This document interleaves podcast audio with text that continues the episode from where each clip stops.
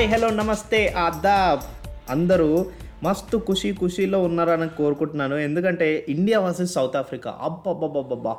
First ODI ఏమన్నా ఆడినారా మన పోరగాళ్ళు. నేనైతే ఫిదా అయిపోయాను ఎస్పెషల్లీ హర్షదీప్ సింగ్కి. ఓకే ఇది ఒక మంచి విషయం. దీని గురించి మళ్ళీ మాట్లాడుకుందాం. అండ్ కొన్ని షాకింగ్ విషయాలు కూడా ఉన్నాయి.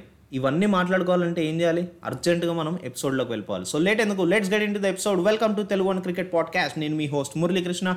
అండ్ సరికొత్త ఎపిసోడ్ ఇన్ సీజన్ టూకి స్వాగతం సుస్వాగతం.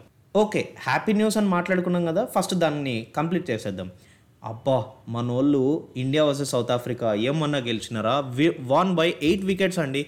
మన వాళ్ళు ఫస్ట్ సౌత్ ఆఫ్రికా వాళ్ళు బ్యాటింగ్ చేస్తే వన్ హండ్రెడ్ అండ్ సిక్స్టీన్ రన్స్కి ఆల్అవుట్ చేసిరు చూడు. అక్కడ అక్కడ మైండ్ బ్లాక్ అయిపోయింది నాకు. ఓడిఐ మ్యాచ్లో one hour one and half అవర్లో అన్ని వికెట్లు తీసి పడేసారు and when it comes to మనోల్ batting debutant Sai Sudharsan the way he played fifty five runs half century కొట్టాడు. నిజంగా చాలా బెటర్ బ్యాటింగ్ అనిపించింది. ఐ మీన్ లైక్ చాలా గుడ్ బ్యాటింగ్ అనిపించింది. అండ్ దాని తర్వాత శ్రేయస్ అయ్యర్ ఆడిన విధానం కూడా fifty two in forty five balls ఆరు ఫోర్లు ఒక సిక్స్ శ్రేయస్ అయ్యర్ మనకు తెలిసిందే కదా he's one of the finest player I have seen in consistent form of playing and దాని తర్వాత రుతురాజ్ గైక్వాడ్ తిలక్ వర్మ ఇలా వీళ్ళు నలుగురు ఆడారు. కానీ పడిన వికెట్లు మాత్రం రెండే రెండు. ఎనిమిది వికెట్ల తేడాతో మన వాళ్ళు గెలిచారు. I think this will continue మన పోరగాళ్ళు ఒక మైండ్ సెట్తో వచ్చినారు. ఓకే వరల్డ్ కప్ అయినంత వరకు ఒక లెక్క అయిన తర్వాత ఇంకో లెక్క.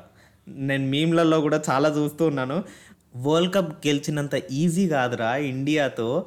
అసలు ఈ పేటిఎం కప్పులు హోమ్ సిరీస్ కప్పులు గెలవడం అని చెప్పి మేము చూసిన కొంచెం ఫన్నీ బట్ ఆల్సో కొంచెం పుండు మీద కారం జల్లినట్టు ఉంటుంది. బట్ ఓకే అదంతా పక్కన పెడదాం. ఇక్కడ మనం మాట్లాడుకోవాల్సింది ఏంటంటే one of the saddest news కొన్ని షాకింగ్ న్యూస్లు ఏంటంటే రోహిత్ శర్మని క్యాప్టెన్సీ నుంచి తీసేశారు.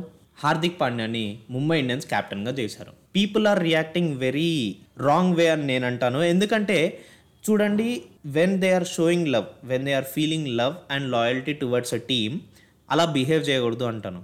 ఇప్పుడు వాళ్ళు ఒక డెసిషన్ తీసుకున్నారు అంటే కనుక దానికి వెనక ఒక స్ట్రాటజిక్ లాజిక్ అనేది ఉంటుంది.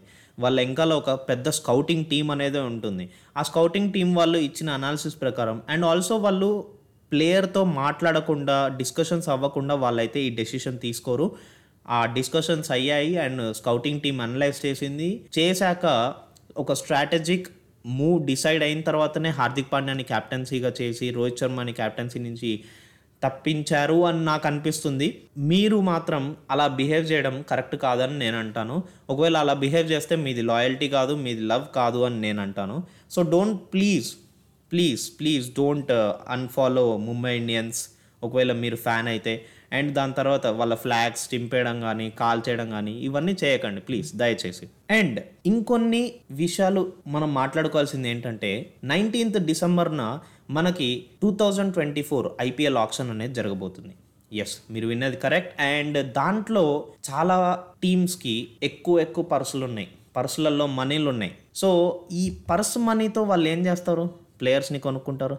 ప్లేయర్స్ని కొనుక్కొని ఏం చేస్తారు? ఐపీఎల్ ఆడతారు. Yes that is simple but ఇక్కడ ఒక చిన్న లాజిక్ మనం అర్థం చేసుకోవాల్సింది ఏంటంటే ఎవ్రీ టీమ్ వెనక ఒక స్కౌటింగ్ టీం అనేది ఉంటుంది. ఈ స్కౌటింగ్ టీం ఏం చేస్తారంటే ఏ ప్లేయర్ని తీసుకుంటే బెస్ట్ అండ్ ఎంత బడ్జెట్ వరకు మనం పెట్టుకుంటే బెస్ట్ అన్నది వీళ్ళు ఒక అనాలిసిస్ చేసి ఆప్షన్లో మన టీం ప్రజెంట్ చేస్తారనమాట ప్రొజెక్షన్స్ దాని ప్రకారం ఆప్షన్స్లో వాళ్ళు మన టీం వాళ్ళు బిడ్డింగ్ వేస్తారు అండ్ దాని తర్వాత ఒకవేళ కుదిరితే ఛాన్స్ అన్ని ఆపర్చునిటీస్ అన్ని వర్కౌట్ అయితే కనుక ఆ ప్లేయర్ మన టీంకి సెలెక్ట్ అవుతాడు. I mean we will be traded trading him అలాంటి ప్లేయర్స్ని బెస్ట్ ప్లేయర్స్ని మనం తీసుకొని ఒక మంచి టీంని ఫామ్ చేసి ఒక టీం ఎన్విరాన్మెంట్ స్ట్రక్చర్డ్గా ప్రిపేర్ చేసే ఒక క్యాప్టెన్ని అరేంజ్ చేసుకొని ఆ టీంని మనం ఐపీఎల్లో ప్రజెంట్ చేస్తే వాళ్ళు బెస్ట్ పర్ఫార్మెన్సెస్ ఇచ్చే అవకాశం ఉంది.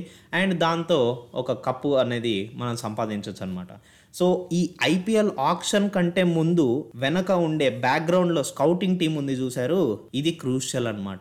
ఈ స్కౌటింగ్ టీం లేకపోతే ఐపీఎల్ ఆప్షన్ అనేది అసలు చాలా వేగ్గా జరుగుతుంది. అంటే అసలు అన్రీజనబుల్గా ఎవరెవరో వచ్చి ఏ ఎవరెవరో ప్లేయర్స్ని కొనేసుకుంటూ ఉంటారనమాట దానివల్ల ఐపీఎల్ కూడా మనకి అంత ఇంట్రెస్టింగ్గా అనిపించదు. ఎందుకంటే కాంపిటేటివ్నెస్ అనేది బయాస్డ్గా ఉండొచ్చు కొన్నిసార్లు మరి కొన్నిసార్లు బ్యాలెన్స్డ్గా అనిపిస్తుంది. If at all scouting teams కనుక ఇలా వర్క్ చేస్తే కనుక బ్యాలెన్స్డ్గా ఖచ్చితంగా ఉంటుంది. అదనమాట విషయం. మరి ఈ డిసెంబర్ నైన్టీన్త్న ఆప్షన్లోకి వెళ్ళే టీమ్స్ అన్నిటికీ పర్సులు ఉంటాయి కదా పర్సులలో డబ్బులు ఉంటాయి కదా దాని గురించి ఒక చిన్న డీటెయిల్గా మాట్లాడుకుందాం.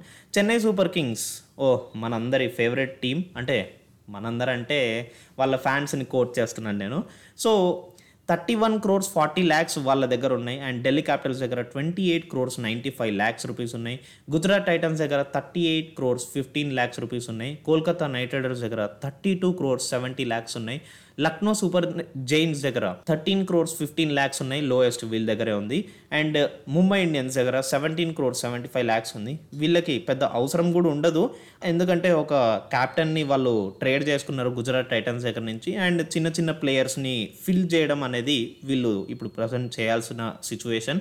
పంజాబ్ కింగ్స్ వచ్చేసరికి twenty nine crores ten lakhs. Rajasthan Royals fourteen crores fifty lakhs. Royal Challengers Bengaluru twenty three crores twenty five lakhs. వీళ్ళు ప్రజెంట్ మిడిల్ ఆర్డర్ని రీస్ట్రక్చరింగ్ చేస్తున్నారు అని చెప్పి అట్లా సోర్సెస్ అన్నమాట.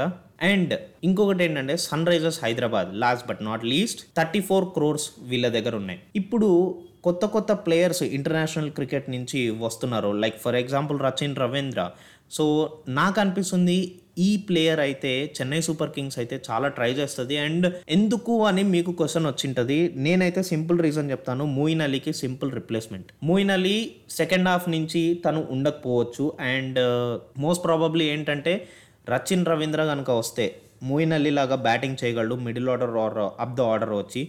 అండ్ దాని తర్వాత bowling same like Moeen Ali he's also spinner great spinner అని నేను అంటాను. సో ఇలా చాలా మంది ప్లేయర్స్ ఉన్నారు. మన స్కౌటింగ్ టీం వాళ్ళు అనలైజ్ చేసి ఉంటారు ఆల్రెడీ అండ్ డిసెంబర్ నైన్టీన్త్న వాళ్ళందరూ మన టీమ్ హెడ్స్కి అండ్ కోచెస్కి అండ్ ఆల్సో ఓనర్స్కి ఇలాంటి ప్రొజెక్షన్స్ అన్నీ ఇచ్చేసి ఉంటారు కాబట్టి ముందే వాళ్ళు వెళ్ళి మంచి ట్రేడ్స్ అనేవి చేస్తారు అని కోరుకుంటూ ఈ ఎపిసోడ్ని ఇలా సమాప్తం చేస్తున్నాను. మరి మళ్ళీ కలుసుకుందాం నెక్స్ట్ ఎపిసోడ్లో అండ్ ఆ ఎపిసోడ్లో మనం మాట్లాడుకోవాల్సింది ఏంటంటే ఏ ప్లేయర్ ఏ టీంకి సోల్డ్ అయ్యాడు అండ్ ఎంత సోల్డ్ అయ్యాడు అండ్ ఆల్సో టీమ్ ఫామ్ అయిన తర్వాత క్రూషియల్ అంటే ఎవరి సైడ్ ఎక్కువ బ్యాలెన్స్ ఉంది? Like batting bowling. Balance in the sense నేను అనేది ఏంటంటే పవర్. ప్లేయర్ ఉన్న ఫామ్కి టీంకి ఉన్న ఎన్విరాన్మెంట్ గురించి అండ్ ఆల్సో కాంబినేషన్స్ ఏవైతే ఉన్నాయో అవి ఎలా వర్కౌట్ అవ్వబోతున్నాయో ఇవన్నీ నెక్స్ట్ ఎపిసోడ్లో మాట్లాడుకుందాం. ఎస్ మరి అంటిల్ దెన్ నేను మీ host Muralikrishna signing off today